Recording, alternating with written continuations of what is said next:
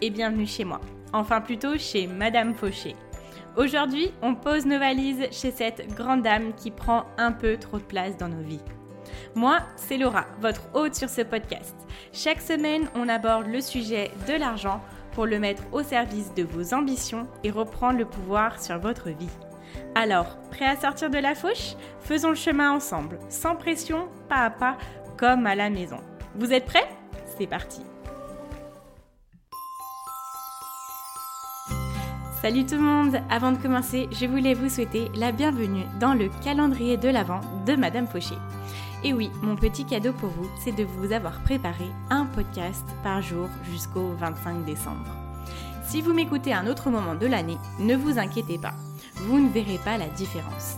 Ces épisodes peuvent être consommés sans modération et n'ont aucune date de péremption. Vous savez, un petit peu comme les nombreux chocolats de Noël qui restent après les fêtes. Peu importe le moment de leur dégustation, ils sont toujours aussi savoureux. Sur ce, je vous souhaite de très bonnes fêtes, une très bonne écoute. J'espère que ce calendrier de l'Avent vous plaira. Et c'est parti pour l'épisode du jour. Bonjour à tous, je suis ravie de vous retrouver aujourd'hui. C'est un épisode de podcast un petit peu particulier parce que je vais aborder cinq sujets différents.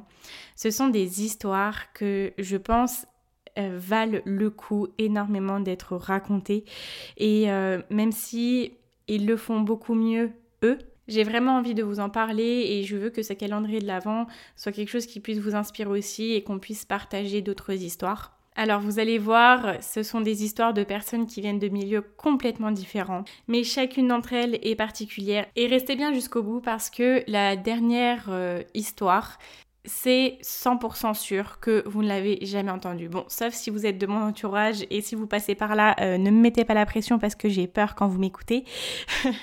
Mais si euh, vous n'êtes pas de mon entourage, justement, euh, c'est juste pour vous dire, c'est une histoire qui est très particulière, qui est très chère à mon cœur. Voilà, donc on va commencer. C'est parti pour ces cinq histoires extraordinaires. Alors, la première histoire, c'est vraiment l'histoire de quelqu'un qui est de ma génération. J'ai limite grandi avec elle. Euh, moi, vous savez, j'ai commencé ma vie un petit peu sur les réseaux sociaux en tant que spectatrice sur YouTube. J'ai appris à me maquiller sur YouTube.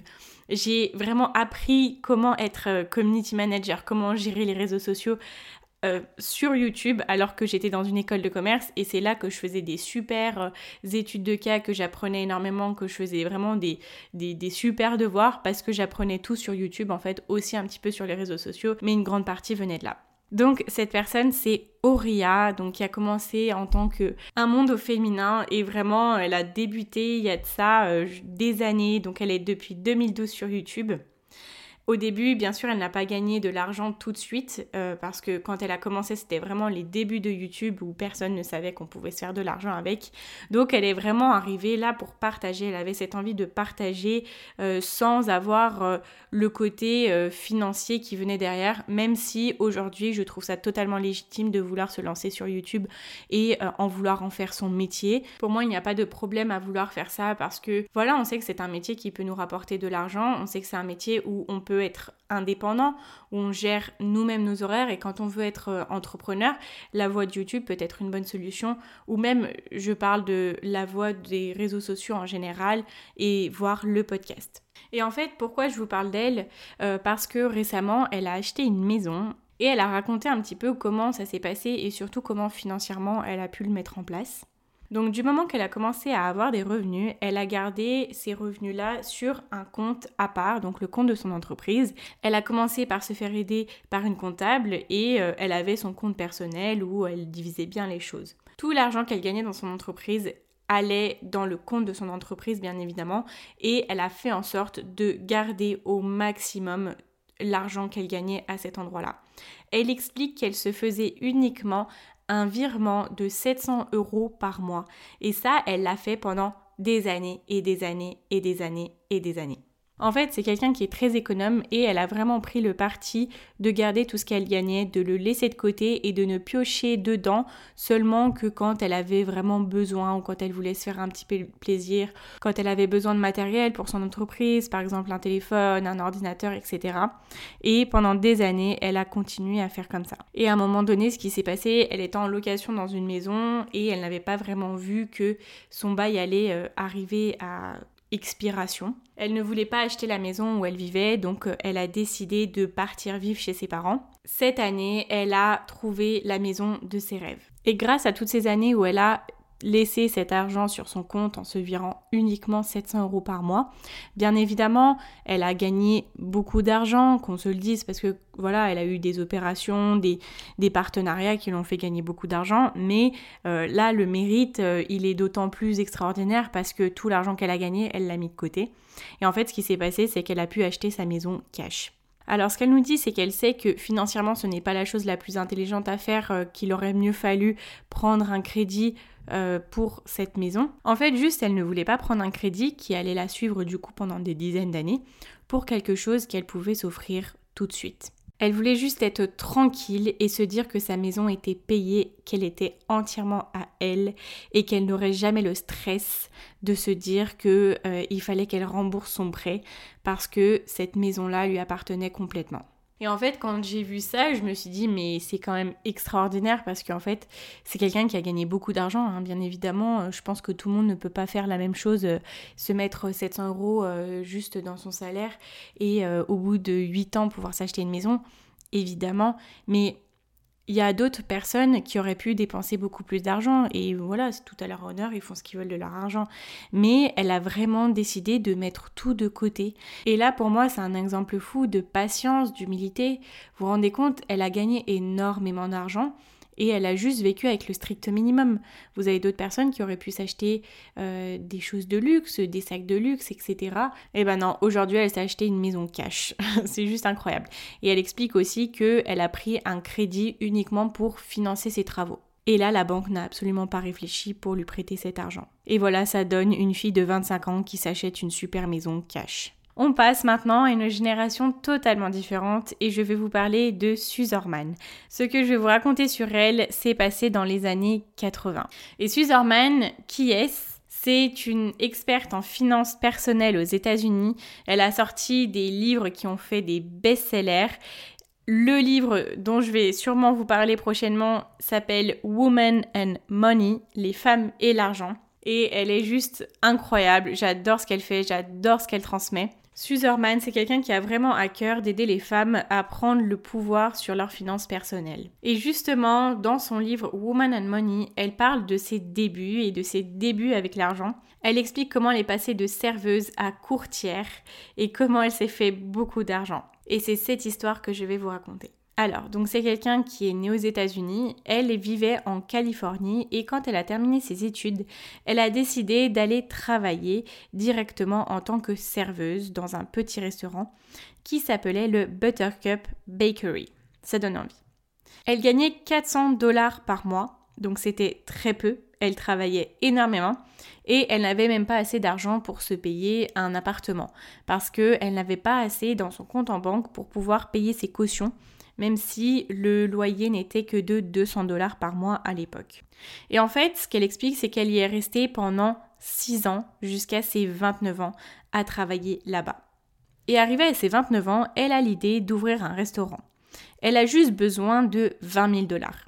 Et à ce moment-là, elle appelle sa maman et elle lui en parle, elle lui demande si elle peut lui prêter cet argent. Et sa mère lui dit, bah écoute, j'aimerais bien, sauf que nous, on n'a même pas 20 000 dollars pour nous. Donc le lendemain, elle va travailler et elle est un petit peu dépitée. Et il y a un monsieur qui s'appelle Fred, qu'elle connaît bien parce que c'est un client régulier et qu'elle le voit très souvent. Il lui demande Qu'est-ce qu'il y a? Tu n'as pas l'air dans ton assiette. Donc elle lui explique ses ambitions et pourquoi elle ne pourra pas les atteindre.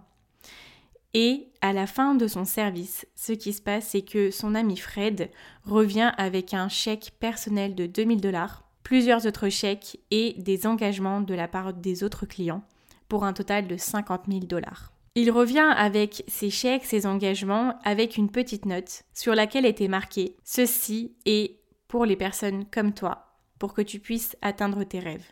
rembourse-nous dans 10 ans si tu peux avec zéro intérêt. Et en fait, elle était euh, très heureuse parce que c'était un cadeau incroyable. Mais elle ne savait pas quoi faire de son argent. Son ami Fred lui dit de l'emmener à Merrill Lynch, donc c'est un endroit où tu peux placer ton argent. Et à ce moment-là, elle va ouvrir un compte qui s'appelle un compte de marché monétaire, qui est une sorte de compte de placement. Et elle y rencontre un homme qui s'appelle Randy. Randy lui fait signer des papiers pour qu'elle puisse mettre son argent en lieu sûr. Et ce qui se passe, c'est que en trois mois, tout l'argent qu'elle avait mis dans le compte était perdu. Pourquoi? Parce que son conseiller, donc Randy, qui était un courtier, avait investi l'argent dans des marchés très très risqués et en fait, il n'avait tout simplement pas respecté sa demande qui était de mettre l'argent en lieu sûr. Elle ne voulait pas investir de façon agressive et risquer de perdre son argent. Et pendant tous ces trois mois, en fait, ce qui s'est passé, c'est qu'elle avait suivi tout ce que son courtier faisait, elle avait appris en même temps que lui, et elle s'est dit, si ce Randy-là peut être courtier, moi aussi je peux être courtier. Donc ce qu'elle a fait, c'est qu'elle a mis ses plus beaux habits et qu'elle a rencontré les patrons de Merrill Lynch pour un entretien. Et elle a fini par être engagée. La personne qui l'a engagée lui a dit Je vais te laisser ta chance, mais je pense que tu ne feras pas six mois parce que les femmes sont faites pour vivre à la maison et élever des enfants. Bien sûr, naturellement. Bon, on va me laisser le bénéfice du doute, on était dans les années 80. Et donc là, en fait, elle y est allée, elle s'est pas démontée et elle a commencé à apprendre tout ce qu'elle pouvait sur l'investissement. Et elle se rend compte en fait que ce que son courtier avait fait, c'était illégal. Là, elle se rend vraiment compte du poteau rose et elle se dit mais mon argent n'aurait jamais dû être perdu. Alors elle va voir son patron elle lui en parle. Elle lui explique ce qui s'est passé. Et ce qu'on lui dit à ce moment-là, c'est que cet homme-là, Randy, notre cher Randy, leur fait gagner beaucoup d'argent et donc qu'elle va bien tranquillement retourner à son bureau, se rasseoir et se taire. Et c'est donc là qu'elle s'est dit, est-ce que je fais quelque chose pour l'emmener en justice? Et elle s'est dit, bon, moi, en soi, j'ai le temps de rembourser cet argent. Donc, c'est pas grave ce qui m'est arrivé, parce que j'ai des années pour rembourser les personnes qui m'ont prêté. Mais elle s'est dit, et si c'était quelqu'un de ma famille? Et si c'était un de mes amis? Et que eux n'avaient pas forcément le temps de le rembourser? Qu'est-ce qu'il adviendrait d'eux? Donc elle s'est dit, je vais les poursuivre en justice. Et c'est ce qu'elle a fait en même temps qu'elle travaille là-bas. Elle a poursuivi son employeur en justice. Oui, oui, oui. Et en fait, à ce moment-là, elle était rendue à 4 mois d'expérience là-bas. Et ce qui s'est passé de génial, c'est que quand on a une procédure de justice en cours, on ne peut pas virer la personne. Et deux ans plus tard, elle était rendue au sixième meilleur courtier du groupe. Randy avait été viré et lui ont rendu tout son argent, plus 18% d'intérêt. Et c'est comme ça que son histoire a commencé. Je trouve cette histoire géniale et moi j'en tire plusieurs leçons.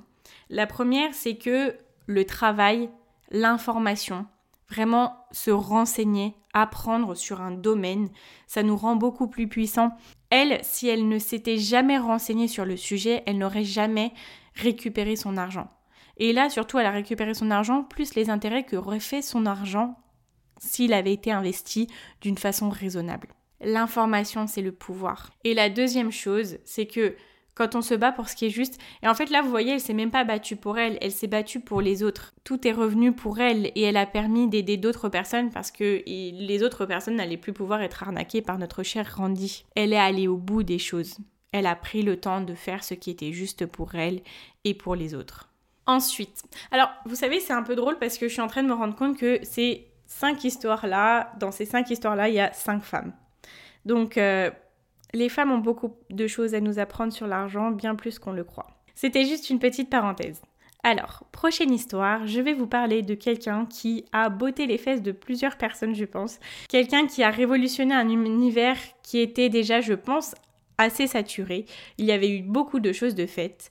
J'ai nommé Lena Mafouf, aka Lena Situation. Au début, je voyais pas forcément l'intérêt de la suivre parce que bon, je n'avais pas vraiment regardé ses vidéos, mais c'était pas un contenu qui qui m'intéressait au premier abord. Mais croyez-moi que quand je me suis penchée dessus, je me suis dit ah oui d'accord, je vois le phénomène. J'ai regardé quelques épisodes et j'ai tout de suite compris pourquoi c'est quelqu'un qui révolutionne le game en fait. Elle pousse plusieurs autres personnes qui sont là depuis plus longtemps qu'elle, qui s'étaient peut-être un petit peu reposées sur ce qu'ils avaient déjà. Elle les pousse à faire du nouveau contenu, à être beaucoup plus, euh, je sais pas, poussées dans leur recherche ou dans leur révolution. Bon, je ne suis pas là pour vous parler de YouTube, mais c'était pour vous expliquer un petit peu que c'est quelqu'un qui sort de l'ordinaire et quelle que soit la personne, en fait, elle a toujours des choses à nous apprendre. Et donc, je pense que c'est l'une des personnes, euh, du coup, que je suis, qui est l'un des meilleurs exemples comment mettre l'argent au service de ses ambitions. Et j'ai lu son livre récemment et elle explique que c'est quelqu'un qui n'aime pas restreindre ses ambitions et ses projets. Et je me retrouve beaucoup dans, dans ça, en fait, parce que moi, c'est pareil, je n'aime pas me dire, je ne peux pas faire ça je ne peux pas faire ça si j'ai envie de le faire. Parce que pour moi, la vie, elle n'est pas faite pour nous limiter en fait. Tout est possible du moment que justement on met assez de travail pour y arriver. Et elle, le travail qu'elle met pour arriver à ce qu'elle veut, il est incroyable. Et justement, je voulais vous parler de ses débuts. Elle avait beaucoup besoin d'argent parce qu'elle voulait intégrer une école qui coûtait énormément d'argent et elle avait besoin de faire un stage à l'étranger. Donc je vais vous parler un petit peu de son histoire et comment elle a fait pour mettre l'argent au service de ses ambitions à ce moment-là. Donc l'histoire commence à la fin de son lycée quand elle a dû faire un choix sur ses études supérieures. Et elle a décidé d'aller dans une école de communication qui était euh, quand même assez réputée et qui était extrêmement sélective. Hormis le fait qu'elle a fait une lettre de motivation juste extraordinaire où elle a parlé à cœur ouvert et ce qui lui a permis d'accéder à cette école avec un brin de culot. Elle s'est retrouvée face à un problème, enfin plutôt challenge ou défi, parce que je pense que le mot problème n'existe pas dans son vocabulaire. C'était le souci de l'argent. Son école coûtait 10 000 euros par an et elle en avait pour 5 ans. Et elle, elle ne venait pas d'un milieu très aisé. Ses parents ont décidé de lui payer les deux premières années parce qu'ils avaient mis de côté pour qu'elle puisse faire ses études, mais ils n'allaient pas pouvoir faire plus. Et c'est là qu'elle explique qu'elle est sortie de sa zone de confort et elle a trouvé une force de travail qu'elle ne soupçonnait même pas. Elle a fait du babysitting, elle a fait des missions en freelance, plusieurs missions qu'elle cumulait.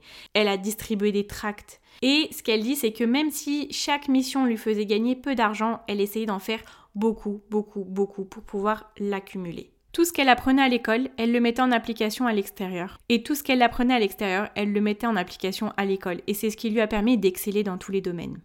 Et les choses ont commencé à se corser parce qu'à la fin de sa troisième année, elle devait faire un stage à l'étranger de six mois. Et l'enveloppe globale était de 25 000 euros pour ce stage-là. Donc ce qu'elle a fait, c'est qu'elle a continué à travailler encore plus. Elle a ouvert sa chaîne YouTube, elle n'a pas fait d'argent tout de suite avec, mais elle travaillait toujours à côté. Elle faisait toujours du babysitting, elle a commencé à être agent d'influenceur, attachée de presse, community manager, et tous les samedis et dimanches, elle allait travailler à l'accueil d'un théâtre. Elle ne s'arrêtait jamais. Bien sûr, elle explique que c'est un rythme de travail qui n'est pas euh, tenable sur la longueur et que tout le monde ne peut pas euh, faire ça euh, dans sa vie, mais que là, elle en a eu l'occasion et qu'elle a pris l'opportunité de le faire. Donc pendant un an, cette année-là, elle n'a fait que travailler. Elle ne comptait plus vraiment ses heures et elle a continué à alimenter sa chaîne YouTube malgré les moqueries de son entourage. Et le rythme, c'est vrai qu'il était assez intenable, elle le reconnaît, mais elle a continué à persévérer et à la fin, elle a réussi à pouvoir se payer ce voyage, ce stage à l'étranger aux États-Unis, à New York. Voilà, je trouve que cette histoire, c'est vraiment une leçon incroyable de persévérance, de travail acharné. C'est l'histoire de quelqu'un qui ne veut pas faire de compromis quant à ses rêves, quant à ses ambitions. Et je me retrouve tellement là-dedans en fait. C'est quelqu'un vraiment qui montre que quand on veut quelque chose, on peut le faire. La seule question, c'est comment le faire. Et il y a quelque chose que j'ai vu beaucoup passer sur les réseaux sociaux et aussi dans les livres. Vous savez, quand on dit je ne peux pas m'acheter ça parce que c'est trop cher, je ne peux pas me le permettre. À la place, je vous invite plus à penser comment est-ce que je peux faire pour gagner assez d'argent pour pouvoir me l'acheter, pour pouvoir me le permettre. On renverse la situation. Parce que faire des économies, c'est bien. Bien gérer son budget, c'est bien. Et il n'y a pas de moment où commencer. Il ne faut pas se dire j'attends d'avoir de l'argent pour apprendre à gérer mon budget. On est d'accord, on gère notre budget, peu importe l'endroit où on est. Mais L'étape d'après, c'est se dire, maintenant que je sais gérer, j'ai des bases solides, comment est-ce que je peux faire pour rentrer plus d'argent dans mon porte-monnaie? Ok, quatrième histoire, c'est l'histoire toujours d'une femme qui s'appelle Melissa Morgan et qui a monté un empire. Je vais vous expliquer un petit peu plus en détail le domaine et comment elle a fait. C'est une histoire que j'ai tirée du livre Be a Free Range Human. En gros, c'est un livre qui nous explique comment pouvoir sortir des 9h, 17h et pouvoir vivre librement sa vie avec un métier qui est sur mesure. C'est l'un des premiers livres de développement personnel, d'entrepreneuriat que j'ai lu et que j'ai acheté du coup à ce moment-là en Nouvelle-Zélande. Malheureusement, il n'est pas disponible en français, je n'ai pas réussi à le trouver. Mais je vous en parlerai prochainement parce qu'il est vraiment super intéressant. Et pour les personnes qui euh, aiment lire en anglais, c'est vraiment une pépite. Et en fait, dans ce livre, on a euh, des histoires de personnes qui ont réussi. Et j'ai voulu vous parler de l'histoire de Melissa Morgan parce que elle m'a vraiment touchée et elle m'a marquée en fait. C'est une histoire que, auquel je repense souvent. Et juste pour vous donner une idée, son histoire est dans le chapitre qui s'appelle Rêve grand. Alors, l'auteur explique l'histoire de Melissa Morgan, qui avait une vie à peu près normale en fait. Elle avait un bon travail, une bonne place dans l'éducation à Londres, mais en fait, elle rêvait de quelque chose de différent. Elle rêvait de faire, de confectionner et de vendre des cupcake vegan, chose qui n'a rien à voir avec l'enseignement, on est bien d'accord. Elle voulait ouvrir un cupcake shop à succès. Elle voulait euh, aussi le faire sans s'endetter. Et elle aurait aimé répandre dans tout Londres ces délicieux cupcakes. Et dans un monde parfait, son rêve le plus ultime, ça aurait été d'avoir une émission de télé sur les cookies, sur la pâtisserie, ou alors écrire un livre. Bon, les rêves sont cool quand même, hein. je dois l'avouer. Et l'auteur explique qu'il y avait beaucoup de raisons pour lesquelles penser que ses rêves étaient fous, parce qu'elle n'avait aucun diplôme en pâtisserie, elle n'avait aucun certificat, elle n'avait pas forcément d'expérience dans la pâtisserie, enfin je veux dire d'expérience professionnelle. Mais justement, elle va nous montrer par la suite qu'aucun rêve n'est trop grand.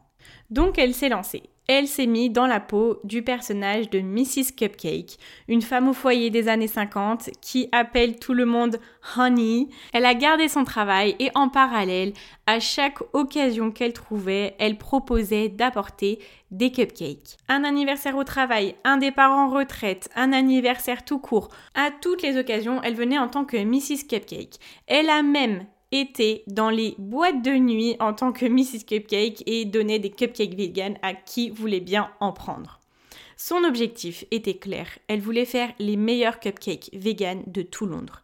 Elle voulait qu'ils soient si bons que même les non vegan préfèrent ceux-ci aux autres. Donc pendant tout ce temps-là, elle a fait des cupcakes à tout le monde, gratuitement. Elle a payé elle-même ses cupcakes pour les donner aux gens. Donc quand même, elle commençait déjà à mettre l'argent au service de ses ambitions. C'était un investissement. Et pendant ce moment-là, elle expérimentait. Elle prenait les retours que lui faisaient euh, les consommateurs du coup de ses cupcakes et elle améliorait la recette. Elle faisait ça jusqu'à ce que ça soit parfait. Et au bout de quelques mois, ses cupcakes avaient tellement de succès qu'elle a commencé à les vendre et elle a pu quitter son travail et avoir son petit stand à un marché du coin. Elle était rendue à avoir la meilleure recette de tout Londres, d'après les consommateurs, la plus savoureuse et la plus originale. Elle proposait toutes les saveurs que tu pouvais imaginer. En un an, elle avait amassé des milliers de fans sur sa page Facebook et beaucoup de fidèles consommateurs. Elle s'est autofinancée complètement. Dès le moment qu'elle a commencé à vendre ses cupcakes, elle a été profitable. Elle a fait des bénéfices. Et en fait, pendant qu'elle travaillait encore aussi dur pour atteindre ses rêves, elle a commencé à ouvrir un shop et elle a commencé à avoir d'offres d'éditeurs qui voulaient lui publier un livre de recettes pour la pâtisserie. Elle a aussi été approchée par un agent de télé pour pouvoir faire un documentaire sur son histoire. Son livre est paru en 2014 et il s'appelle simplement Mrs. Cupcake. Ce qu'elle dit, c'est qu'elle n'a jamais eu de riches associés. Elle avait des factures à payer comme tout le monde. Elle savait que personne n'était là pour lui donner un business de cupcake comme ça tout cuit, un business qui fonctionnait dans les mains en fait. Tout ce qui était en jeu était de croire en ses rêves et de mettre en place tout ce qu'il fallait pour s'assurer d'y arriver. Elle dit Tellement de personnes disent qu'ils veulent ces choses-là, mais vous devez juste vous lever et faire vos preuves. Et moi, cette histoire, elle m'a vraiment touchée, elle m'a vraiment marquée parce que c'est un bel exemple de déjà donner pour recevoir. Elle a donné des centaines de cupcakes, je pense, sans jamais avoir un centime. Et regardez aujourd'hui ce qu'elle a. Elle a une entreprise qui fonctionne Bon, du coup, on arrive sur une cinquième histoire qui est du coup une histoire très personnelle. Elle est riche d'enseignements, elle est riche de force, elle est riche d'espoir et je vais la partager avec vous. C'est parti je vais vous parler de l'histoire de mes grands-parents. Alors il faut savoir que moi j'ai une famille totalement espagnole euh, du côté de ma maman et du côté de mon papa. Je vais vous parler en détail du coup de mes grands-parents paternels. Donc eux, ils sont nés dans une Espagne en début de guerre civile. Donc c'était un conflit, pour vous la faire courte, entre des forces nationalistes et des forces républicaines de 1936 à 1939. Les nationalistes sont aidés par euh, des forces fascistes, des régimes fascistes européens dont l'Allemagne nazie, l'Italie fasciste. Et d'un autre côté, on a les républicains qui sont formés principalement par les travailleurs, par des personnes civiles sont aidés par la Russie. Cette guerre civile, c'était un combat très inégal parce que d'un côté les nationalistes étaient vraiment aidés lourdement en armes, en argent, etc. Et de l'autre côté, la Russie, en fait, elle se débarrassait juste de ses armes de la Première Guerre mondiale et ils n'avaient que très peu de moyens. Ce qui s'est passé, c'est que les deux pères de mon grand-père et de ma grand-mère ont combattu auprès des républicains. Et sans surprise, malheureusement pour eux, ils ont perdu cette guerre. Et de là s'en suivent du coup la dictature de Franco qui a pris le pouvoir en gagnant. Et ceux qui avaient perdu la guerre, on les appelait los rojos. Et ça a été une partie de la population qui a été persécutée pendant de nombreuses années. Du coup, le départ de la vie de mes grands-parents a été très difficile parce que de ce fait, les deux pères de mes grands-parents ont dû s'expatrier parce qu'ils risquaient d'être emprisonnés, voire tués, et ils sont partis vivre en France. Le père de mon grand-père est parti trois jours après la naissance de mon grand-père et le père de ma grand-mère est parti très peu de temps également après qu'elle soit née. De là a commencé une vie un petit peu de galère où il n'avait rien à manger, il n'avait rien pour se mettre sur le dos, il travaillait. Ma grand-mère a commencé à travailler à l'âge de 7 ans. Mon grand-père aidait sa maman dans ses travaux de tous les jours. Et là, vous allez me dire, Laura, c'est quoi la leçon derrière ça? C'est quoi l'histoire extraordinaire? Parce que là, pour l'instant, c'est quand même assez triste. L'histoire extraordinaire, elle se passe des années après, lorsque ma grand-mère et mon grand-père ont les deux entre 17 et 18 ans. Et donc en vous passant les détails, ils ont vécu une vie monotone, triste, euh, très rude, très très rude jusqu'à cet âge-là. Et c'est là que, avec leur famille, ils ont pris la décision, chacun de leur côté, donc évidemment à cette époque-là, ils ne se connaissaient pas, de partir en France rejoindre leur père. Ils ont carrément tout quitté. Ils avaient peu de choses, mais ils ont quitté leur maison, ils ont quitté tout ce qu'ils connaissaient. Ils ont pris le risque, du coup, de voyager à cette époque-là. Ma grand-mère, avec sa famille, ils sont partis avec un matelas sur le dos parce qu'ils ont dormi pendant des jours à la gare. Et ils sont partis à l'aventure, quoi. Ils sont partis à pied, ils sont allés prendre le train. Et ils sont arrivés en France, bien heureusement, sans encombre. Et ils ont chacun rejoint leur père.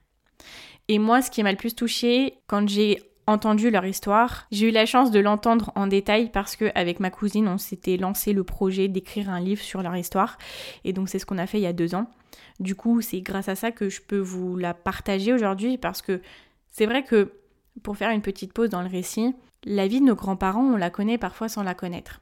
On grandit avec eux, on sait qui ils sont, on les connaît très bien. Mais bon, à quel moment du quotidien on va leur dire Ah bah tiens, parle-moi de ton histoire, raconte-moi, on va se poser des heures et des heures pour les écouter. Et ça, c'est bien une chose qu'on a vraiment appréciée, c'est qu'on a appris à connaître leur histoire, on a appris des choses qu'on ne soupçonnait pas.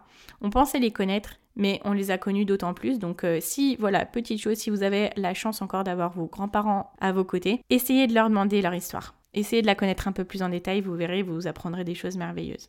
Si ce n'est pas déjà fait, bien sûr. Et donc pour en revenir au récit, ce qu'ils nous ont dit quand ils sont arrivés en France, les deux, ils nous ont dit j'ai appris ce que c'était de manger. J'ai appris ce que c'était de ne plus avoir faim. Ils ont commencé à travailler, ils ont pu s'informer, ils ont pu se balader sans avoir peur pour leur vie. Ils ont pu faire toutes ces choses qu'ils n'étaient pas autorisés à faire avant. Ils étaient libres. Et ça, ça leur a coûté un voyage en train. Ça leur a coûté de quitter leur famille, ils ont quitté le village de leur naissance, ils ont quitté tout ce qu'ils connaissaient pour partir dans un endroit inconnu. Ils ont découvert chacun de leur côté leur père, parce qu'en soi, ils ne l'avaient jamais vraiment vu. Ils étaient tous les deux des bébés, en fait, quand euh, leur père est parti. Donc ils ont appris à connaître cette nouvelle personne qu'en soi, ils ne connaissaient pas forcément. Et là, ils ont pu construire leur vie. Une vie libre, une vie qu'ils méritaient, une vie avec du travail, avec de l'argent, avec de la nourriture sur la table, avec du chauffage, avec des habits, toutes ces choses-là qui font partie justement des, des droits qu'on a tous mais qui avaient été bafoués pendant leur, euh, leur jeunesse. Et quand justement j'ai écrit ce livre avec ma cousine, euh, moi ça m'a fait un gros coup de pied aux fesses en fait. Ça, c'était une histoire qu'on connaissait, on savait, oui, euh, ils sont venus d'Espagne, parce qu'il y avait la guerre de Franco, tout ça. Mais quand on sait tous les détails, quand on sait qu'on est dans un endroit horrible, enfin à cette époque-là qui était vraiment horrible pour eux, et que on prend la force de bouger parce que fallait avoir la force quand même, fallait avoir la force de tout quitter, fallait avoir le courage de tout quitter, et qu'on arrive dans un autre endroit qui nous permet d'avancer, d'évoluer, de vivre sa vie tout simplement et de ne pas survivre. Ça peut être une image parfaite de ces situations-là où on est au plus bas en fait, où on sent qu'il n'y a rien qui va, où on est vraiment mais désespéré. Je pense que voilà, je ne suis pas la seule à avoir déjà vécu ces moments-là. Juste ce qu'il nous faut pour en sortir, c'est de sortir là où on est, qu'on y soit physiquement ou mentalement. Et voilà, moi j'avais toujours eu plein de rêves, j'avais toujours eu plein d'ambitions, je voulais faire tellement de choses, mais je m'y interdisais pour de nombreuses raisons qui maintenant après coup étaient tout aussi ridicules les unes que les autres. Et quand je me dis que eux ont réussi à faire un aussi gros changement de leur vie, passer de l'état de famine à l'état de on vit notre vie, on construit notre futur, on a une maison, ils ont pu être propriétaires, ils ont élevé leurs enfants, ils ont vécu comme jamais ils ont pu vivre en fait. Quand je me dis que eux ont pu faire ça et que moi des fois j'étais là au fond de mon lit à me dire oh bah non je vais pas y arriver qu'est-ce qu'on va dire de moi tout ça? Mais euh, je veux dire je pense que eux ils en ont rien eu à faire. C'était de la survie en fait. Et donc je me suis dit bah fais comme si c'était de la survie. Tu dois le faire pour ta propre vie je vais terminer cette histoire par vous lire quelques lignes que j'ai écrites sur euh, leur histoire justement. Ce que j'ai appris de leur histoire, c'est que peu importe d'où l'on vient, notre enfance de nos échecs, on peut bien nous dire à longueur de journée Rojamala, Rojo, ou d'autres choses que l'on peut entendre de nos jours venant des autres. Il est possible d'aller n'importe où et d'accomplir ce que l'on veut vraiment. Je n'imagine pas le courage qu'il a fallu à Pépé et Mémé pour quitter leur maison, leur famille, le seul endroit qu'ils connaissaient finalement, et venir dans un pays qu'ils n'avaient jamais vu. Mais ils l'ont fait, et se sont garantis la liberté, le travail, à manger dans leur assiette, et une vie remplie de choix qui ne pouvaient être imposés que par leur propre volonté. Ça me fait penser à toutes ces choses qui me font peur, mais qui me font rêver. Aujourd'hui, j'ai l'exemple qu'il faut juste y aller, prendre ce train et traverser mes propres frontières pour trouver mon bonheur à moi. Voilà, c'était quelque chose de très personnel, mais je, n'ai envie que de la partager, je n'ai envie que de parler leur histoire parce que c'est pour moi un énorme exemple de courage et euh, de voilà, là on fait vraiment un big move. Vous savez, la dernière fois je vous parlais de faire des big moves pour améliorer notre vie. Ça sert à rien de regarder les centimes prêts qu'on dépense au supermarché. Mais quand on fait vraiment des grosses actions pour des grosses améliorations, ça change tout. Et là, c'est ce qu'ils ont fait et j'invite tout le monde à le faire et je m'invite moi-même à le faire parce que parfois, ben, c'est difficile, mais faisons-le. Si eux l'ont fait, si d'autres personnes, parce que ce n'est pas les seuls, il y en a des milliers, et que ce soit des Espagnols ou d'autres nationalités, ils sont des milliers à le faire et ils ont le courage de le faire. Donc nous, pour les petites choses du quotidien, on devrait l'avoir aussi. Voilà, bah écoutez, c'est avec un petit peu d'émotion que je termine cet épisode. J'espère vraiment très profondément que ça vous a plu et que voilà, ça a pu vous ouvrir euh, les oreilles, les yeux sur d'autres choses et, euh, et que ces histoires vous ont touché, qu'elles resteront dans votre tête ou même qu'il n'y en ait qu'une seule qui, qui, vous marque et qui vous aide à avancer financièrement dans votre vie. C'était encore une fois un plaisir d'être avec vous aujourd'hui. Je vous retrouve demain pour un nouvel épisode du calendrier de l'Avent de Madame Fauché. En attendant, n'oubliez pas que vos ambitions n'attendent pas.